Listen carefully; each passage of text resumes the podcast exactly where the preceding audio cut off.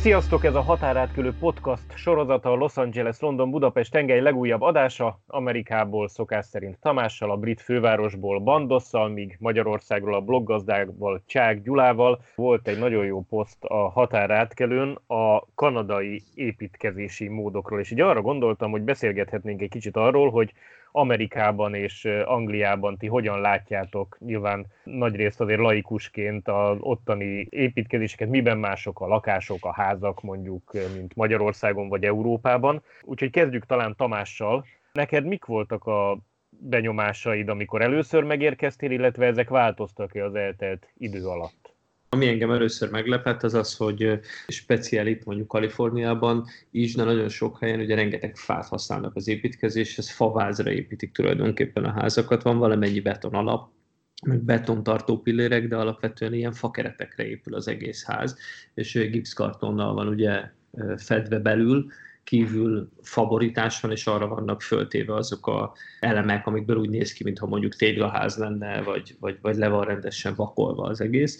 Egyébként nagyon gyorsan tudnak építkezni itt pont emiatt, és speciál mondjuk Kaliforniában egyrészt az időjárás miatt is ugye megengedhető, hogy egy kicsit kevésbé masszív épületeket építsen, másrészt a földrengések miatt is fontos, hogy ez a, ezek a szerkezetek azért valamennyire megengedjék a mozgást. Ami viszont nagyon érdekes, hogy pont emiatt iszonyú rugalmas az, hogy te mondjuk hogy tudsz átalakítani egy lakást. Tehát ugye otthon azért, ha belegondolsz, hogyha mondjuk a fürdőszobádat át akarod alakítani, akkor ez valami elképesztő tortúra, mire megcsinálod, hiszen falat kell bontani, az elektromos kábeleket ki kell kapálni a falból valahogy, akkor ahhoz egy kb. egy bontókalapácsot kell odavinni, stb. stb. stb.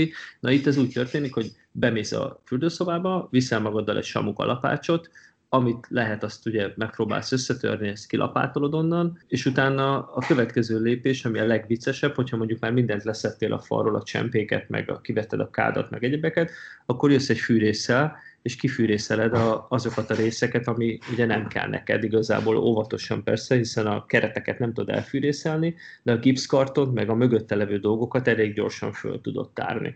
Nagyon sokszor nézek ilyen videókat itt, hogy hogyan alakítják át a fürdőszobákat, napok alatt egy komplett új fürdőszobát fel tudnak építeni, akár laikusok is tulajdonképpen, mert hogy ez azért nem egy olyan bonyolult történet, főleg, hogyha nem nyúlsz annyira hozzá, csak mondjuk kicseréled a kádat, meg kicseréled a, az összes ilyen belső részét, azoknak ott vannak a helyei. Tehát igazából csak veszel egy másikat, odarakod, lefested a falat, és igazából meg lehet oldani. Persze nem ilyen egyszerű, de ez egy fontos része szerintem az itteni építkezési kultúrának, hogy itt...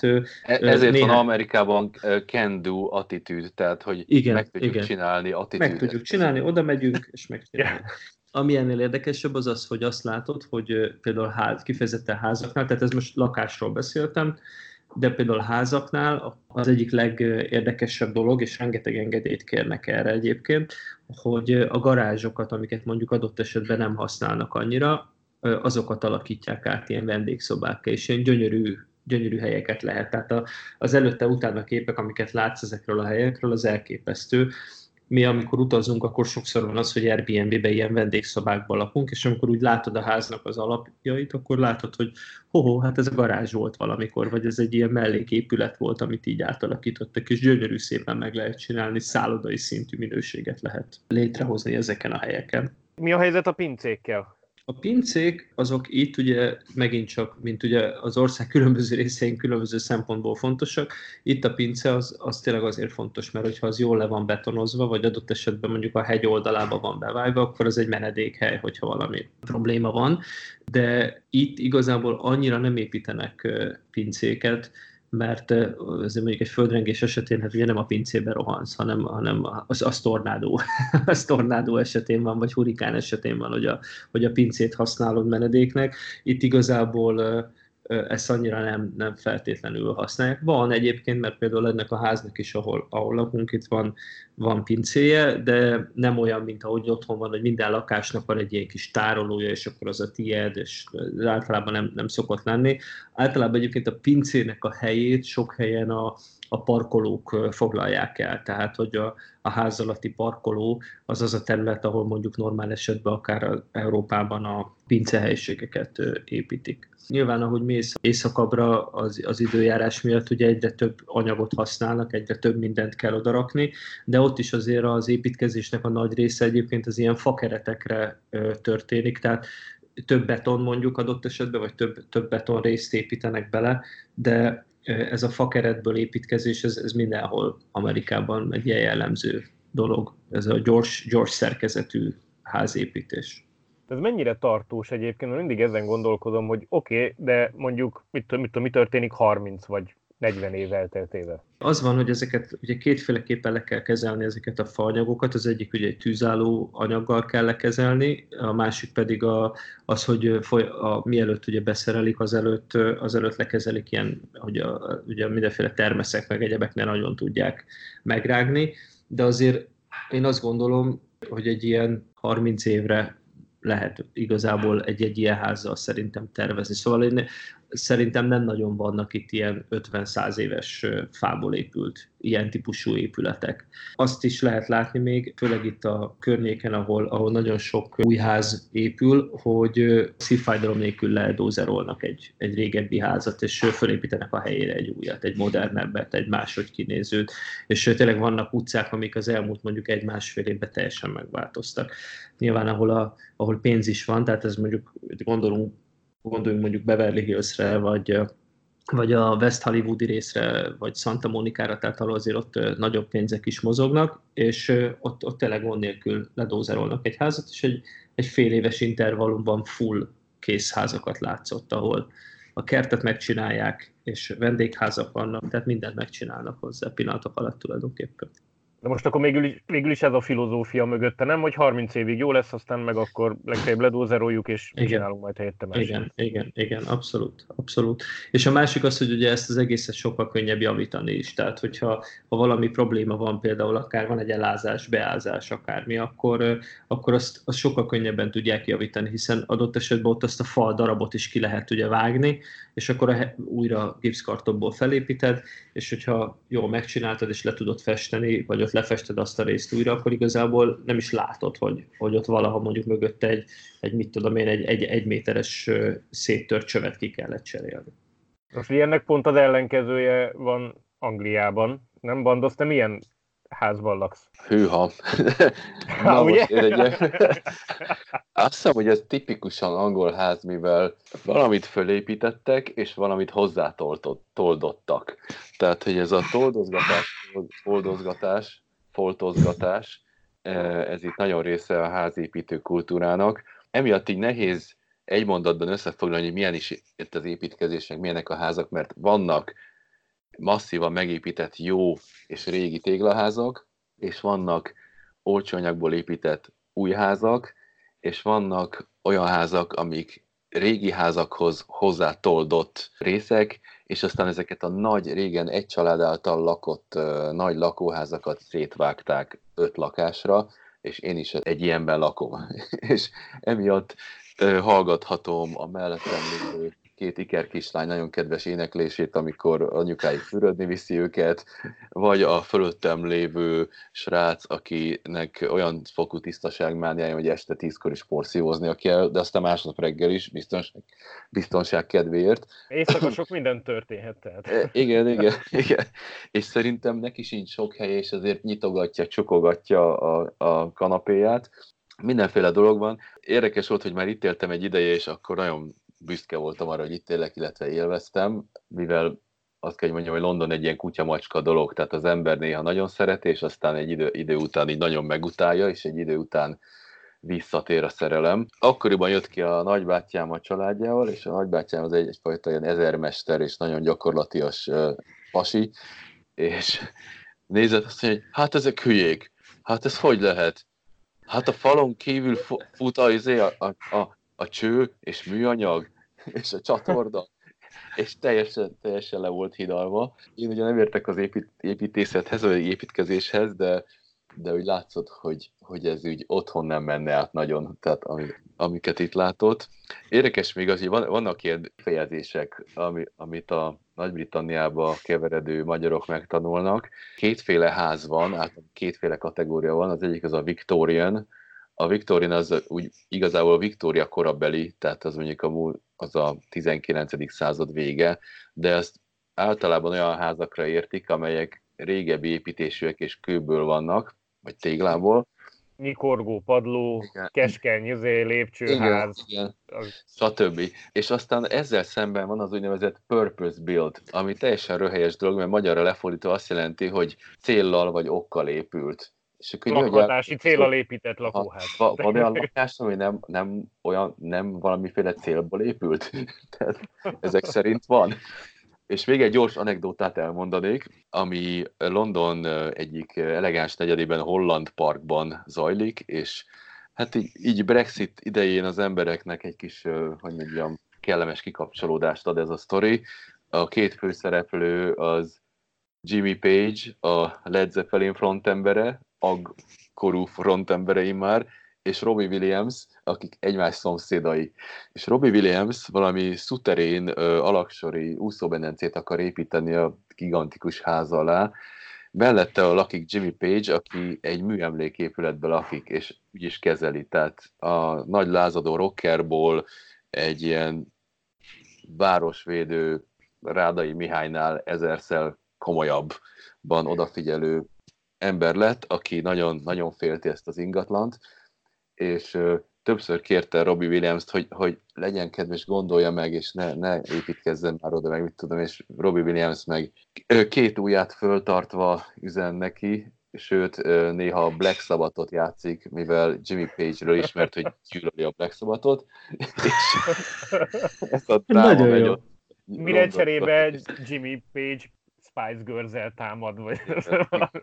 Ö, és amire ezt ki akartam futtatni, hogy, hogy egyrészt itt vannak a fizikai dolgok az építkezésben, Angliában, de másrészt, mivel hogy Anglia, egy nagyon erős jogi vonal is van, a jogi oldala is van a dolgoknak, és ez arra vezethető vissza, hogy, hogy itt soha nem volt forradalom, és nem reformálták meg a, a földtulajdonjogot. Ezért van az a fura helyzet, hogy meg lehet venni egy házat, úgyhogy te nem tulajdonlod, nem birtokolod a földet alatta, a telket, és akkor úgynevezett leaseholder vagy, tehát bérlő, és van egy freeholder, aki a telek, és aki egy ilyen nominális összeget ö, szed be tőled évente, mondjuk tizenöt fontot, és érdekes módon két-három kézben van London nagy része, tehát ilyen leaseholder, aki, aki a telket birtokolja, az egy, az egy masszív telek tulajdonos, nem tudom, hogy hány száz évre visszamenőleg egy család, vagy több család. Az emberek megpróbálják kivásárolni ezt a jogot, akkor már eléggé kell csengetni, és előfordulhat, hogy ezek a leaseholderek, ezek elkezdenek problémázni azon, hogy mondjuk a fürdőszobát átalakíthatja az ember, vagy nem, vagy a Robbie Williams építhet-e medencét, vagy nem. És olyankor elég nagy jogi kavalkád és perpatvar keveredhet, és hosszan elhúzódó pereskedés. Ez van egy sztorim itt egyébként, hogy Los Angeles alatt, illetve hát itt ezen a, ebben a régióban elég sok olaj is van a föld alatt. Például az van, hogy bizonyos helyeken a városban ugyan tulajdonolod a telket, tehát a, a, tete, a tetejét a teleknek, de ami alatta van, az az államé. Tehát te, te nem furkálhatsz le a, a saját telked aljába, hogy esetleg találjál olajat, és akkor oda fölállítasz egy olajkutat. Például ez is egy érdekes kérdés, hogy mikor elkezdesz leásni, mert akarnál csinálni egy, egy úszómedencét, vagy egy három emelet mély parkolót magadnak, és lehet, hogy például olajat találnál ott, akkor viszont rögtön problémába kevered saját magadat, hiszen elképzelhet, hogy egyszer csak az államot megjelenik, és akkor kisajátítja az egészet.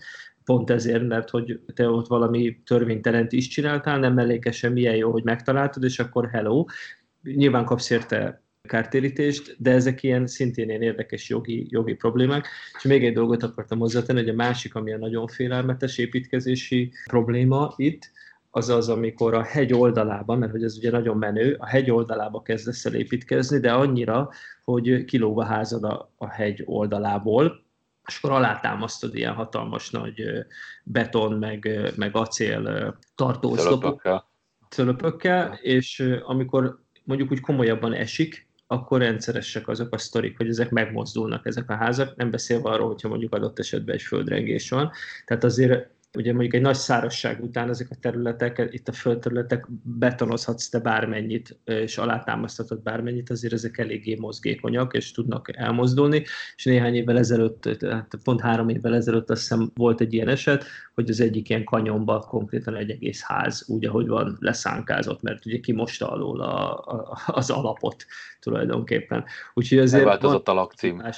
Igen, megváltozott egy kicsit a lakcím. Két utcával lejjebb föltözött. Igen, igen, igen, kérdés, hogy, hogy be tudtál nyújtani a kérvényét olcsón erre. De erre hogy adnak engedélyt? Ez mondjuk azért az érdekelne, hogy... Az az érdekes, hogy nagyon sok dologra adnak engedélyt, úgy, hogy igazából tényleg ott a lakók is így megkérdőjelezik. Valamelyik nap jártam egy olyan utcában, ahol a, az egyik lakó, akivel találkoztam, azt mondta, hogy ő harminc éve költözött ide, akkor négy, azaz négy darab ház volt. Most tulajdonképpen a körülötte lévő összes lehető helyen építkeznek, és hatalmas házakat húznak föl.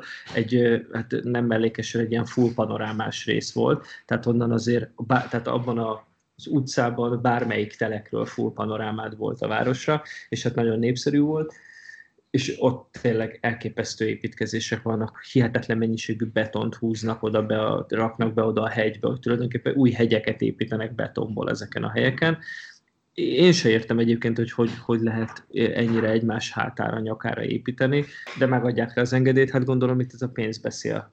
Kutyaugat effektus van, hiszen a városnak ez hatalmas bevétel, ezek az iszonyatos méretű házak, ezek nagyon-nagyon komoly adókat fizetnek a, a városnak, illetve az államnak is azért, hogy ők ott egyáltalán lehessenek. Tehát így például egy nagyon érdekes dolog, hogy amíg sokan azt mondják, mondjuk akár magyar viszonyokban is ú bérelni, az nagyon, nagyon inkább tulajdonolnék valamit. Hát ha tulajdonolsz itt valamit, hogy van egy házad, akkor olyan exponenciálisan megnőnek a költségeid a bérléshez képest, hogy tényleg igazából arra kezdesz el keresni, hogy ezt kifizessen.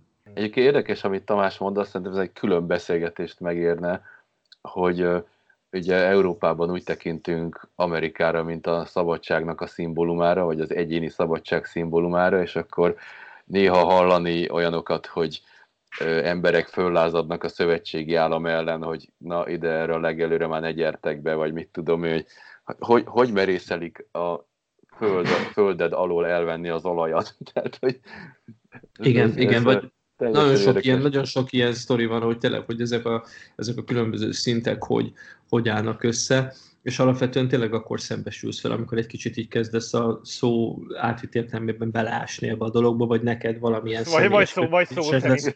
Vagy szó szerint, és akkor egyszer, igen, és egyszer csak rájössz erre, hogy hoppá, hát én ezt nem is csinálhatom, úgyhogy... Hát ja, érdemes mindennek utána nézni ilyenkor. Nem fúrhatok a dolgok mélyére. Hát nem. Andoszt téged, amikor kiköltöztél, mi volt az, ami leginkább meglepett mondjuk így a, ebben a témakörben, tehát építkezés, lakhatás, lakások? Sokáig nem mertem egyszerűen gondolkozni sem a lakásvásárlásra, mert olyan komplikáltnak tűnt ez a, ez a mortgage, mortgage, ami ugye a jelzáloghitel, és akkoriban ez Magyarországon nem volt annyira ismert dolog, tehát... Valahogy úgy tűnt, hogy az emberek valahogy összegyűjtik a pénzt, és készpénzért vesznek lakást. És akkor itt, itt különböző hitelkonstrukciók, olyan hitel is volt, hogy csak a kamatot fizeti az ember, kiszámolják, hogy hány évig kell kamatot fizetni, és aztán egyben odaadja a tőkét. Akkor olyan is volt, hogy befizet, és a befizetett pénz egy része a tőke, meg a kamat. Olyan megoldás is volt, hogy, hogy lehet...